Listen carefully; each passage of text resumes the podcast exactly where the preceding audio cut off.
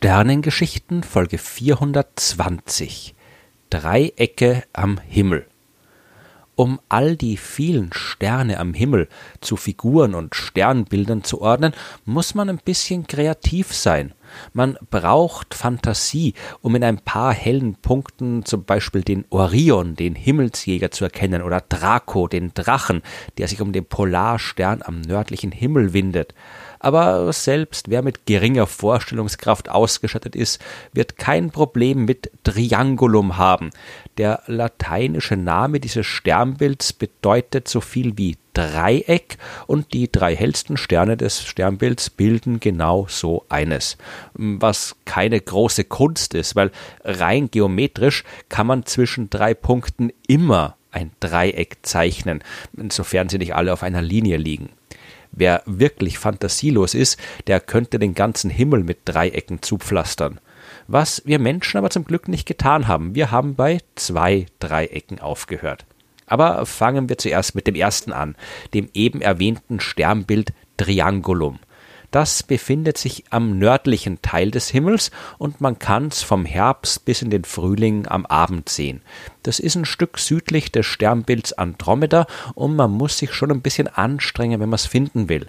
Die drei hellsten Sterne, die das äh, besagte Dreieck bilden, die sind zwar mit freiem Auge sichtbar, aber nicht besonders hell. Ja, auch nicht besonders dunkel, die sind halt eher so Durchschnitt unter all den mythologischen Gestalten, die den nördlichen Himmel bevölkern, da scheint dieses schnöde Dreieck ein bisschen fehl am Platz zu sein. Es gehört aber zu den Klassikern, gehört also zu den 48 von den heute 88 offiziellen Sternbildern, die schon in der Antike verwendet worden sind. Im dritten Jahrhundert vor Christus hat der griechische Gelehrte Eratosthenes das Sternbild als Buchstaben beschrieben. Er hat kein Dreieck gesehen, sondern den griechischen Großbuchstaben Delta, der aber exakt wie ein Dreieck ausschaut, ja. Äh, und dieses große Delta, das erschien ihm deswegen bedeutsam, weil damit auf Griechisch der Name des Obergottes Zeus beginnt. Also zumindest in den meisten Fällen, aber es soll jetzt hier nicht um altgriechische Grammatik gehen. Andere haben im Dreieck ebenfalls ein Delta gesehen, aber nicht den Buchstaben, sondern das, was ein großer Fluss macht, wenn er ins Meer mündet. Dann fließt er langsamer und breitet sich aus und es entsteht eine Form, die aussieht wie richtig geraten, ein Dreieck. Und das Flussdelta, das in der Antike von enormer Bedeutung war, das war natürlich das Delta des Nils an der ägyptischen Küste des Mittelmeers. Die Römer, die haben in dem Ding die Form der Insel Sizilien gesehen, die äh, ein weiteres Mal wenig überraschend ein bisschen wie ein Dreieck aussieht. Und äh, Ceres, äh, die Schutzgöttin der Insel, die soll Jupiter gebeten haben, diese Insel auch am Himmel zu verewigen. Noch viel früher taucht das Triangulum vermutlich in den assyrischen Mul-Apin-Tafeln auf. Diese Tontafeln, die enthalten Keilschriftaufzeichnungen, die bis ins dritte Jahrtausend vor Christus zurückreichen und beschreiben unter anderem auffällige Himmelsobjekte, die Mul genannt werden. Und das erste Sternbild in der entsprechenden Liste dort heißt Apin wird als Mul Apin gelistet, daher auch der Name der Sammlung und beschreibt eine Anordnung von Sternen, die wie ein Pflug aussieht. Ein Pflug, der natürlich ebenfalls eine dreieckige Form hat, weswegen man davon ausgeht, dass auch hier wieder das heutige Sternbild des Dreiecks gemeint ist. Nachdem wir uns jetzt also versichert haben, dass die Menschen auch schon vor Jahrtausenden jede Menge Dinge gekannt haben, die wie Dreiecke ausschauen und diese geometrische Form daher auch am Himmel verewigt haben, sollten wir jetzt ein bisschen einen astronomischeren Blick auf die Region des Himmels werfen. Denn äh, die modernen Sternbilder sind ja keine aus Linien und Sternen gebildete Figuren, sondern einfach nur klar abgegrenzte Bereiche am Himmel, in denen diese Figuren zu finden sind. Was die Sterne angeht, ist das Dreieck leider wenig ergiebig. Der hellste Stern dort sollte eigentlich den Regeln der Namensgebung Alpha Trianguli heißen, weil die hellsten Sterne des Sternbilds immer das Alpha vor den Namen kriegen. In dem Fall ist Alpha Trianguli aber der zweithellste Stern, aber trotzdem der einzige, des Sternbilds, der schon in der Antike einen echten Eigennamen bekommen hat. Motalla, was arabisch ist und so viel heißt wie Spitze des Dreiecks. Naja. Äh, der Stern ist 63 Lichtjahre von der Erde entfernt und genau genommen kein Stern, sondern zwei Sterne. Es handelt sich um ein Doppelsternsystem, bei dem sich die beiden Komponente enorm nahe sind, so nahe, dass sie nur 1,7 Tage brauchen, um einander zu umkreisen und auch im Teleskop so gut wie gar nicht aufgelöst werden können. Der hellste Stern des Sternbilds, in dem Fall Beta Trianguli, ist ebenfalls ein Doppelstern, aber jetzt 124 Lichtjahre weit weg. Gamma Trianguli, der ist endlich mal korrekt benannt, der dritthellste Stern des Sternbilds, der ist 118 Lichtjahre weit weg und ein blau-weißer, sehr heißer und großer Stern.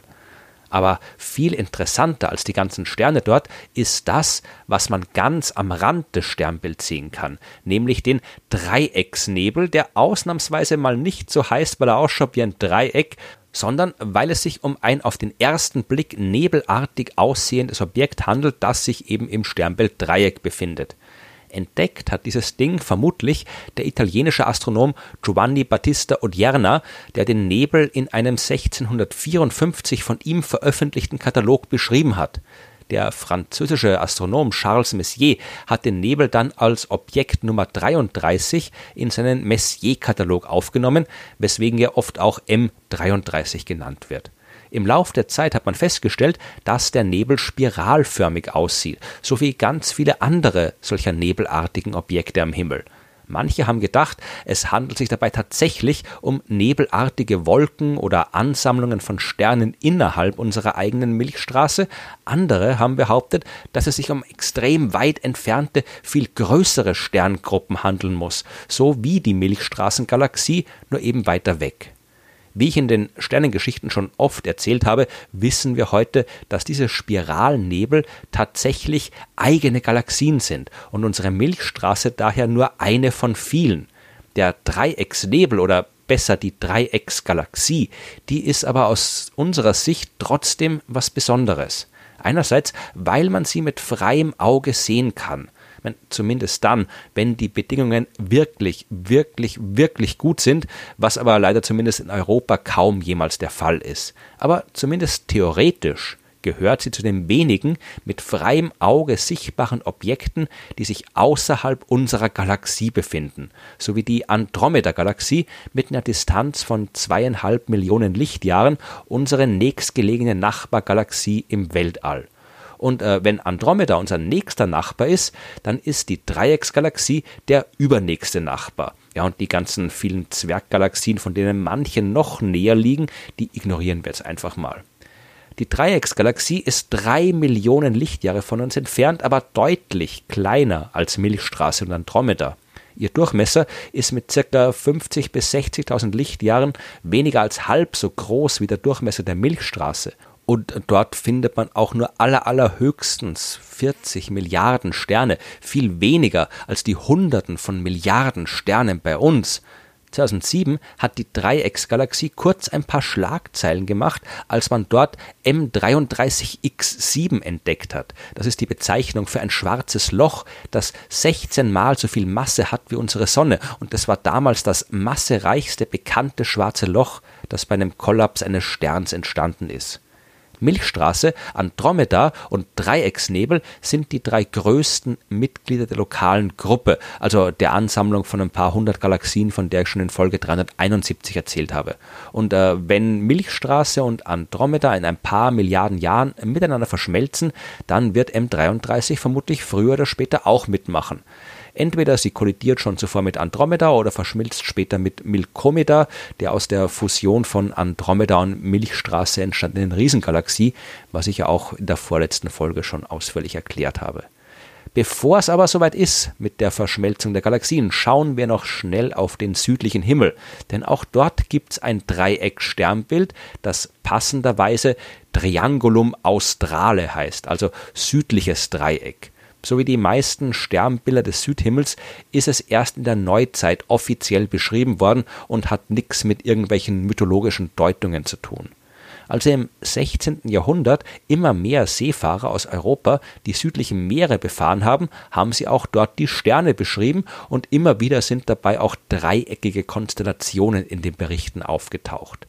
Das heutige südliche Sternbild des Dreiecks finden wir das erste Mal auf einem Himmelsglobus des niederländischen Astronomen Petrus Plancius, der die diversen Berichte der Seefahrer zusammengetragen hat korrekt vermessen haben es dann die niederländischen Seefahrer Pieter Dirkson Kaiser und Frederik de Houtman und der französische Astronom Nicolas Louis de Lacaille hat das Dreieck dann bei seinen Darstellungen des Himmels in den Werkzeugkasten aufgenommen, den er dort eingerichtet hat.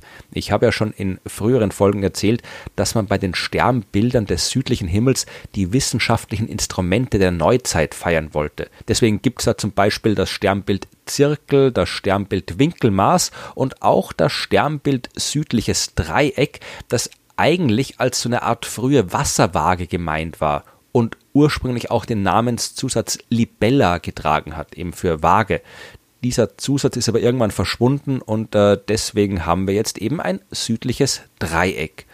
Über das gibt's ansonsten wenig zu erzählen. Die drei hellsten Sterne sind zwar heller als die des nördlichen Gegenstücks, die fallen aber in der sternenreichen Gegend des Südhimmels, in der sie sich befinden, trotzdem nicht dramatisch auf. Es gibt ein paar Sternhaufen dort, es gibt ein paar Galaxien, ein paar veränderliche Sterne, ein paar Sterne mit bekannten Planeten, die natürlich aus astronomischer Sicht allesamt interessante Forschungsobjekte sind. Aber im Großen und Ganzen findet man im südlichen Dreieck nichts, was man nicht anderswo am Himmel auch finden kann. Und da ist es schon fast wieder passend, dass diese Region des Himmels den unkreativen Namen des Dreiecks bekommen hat.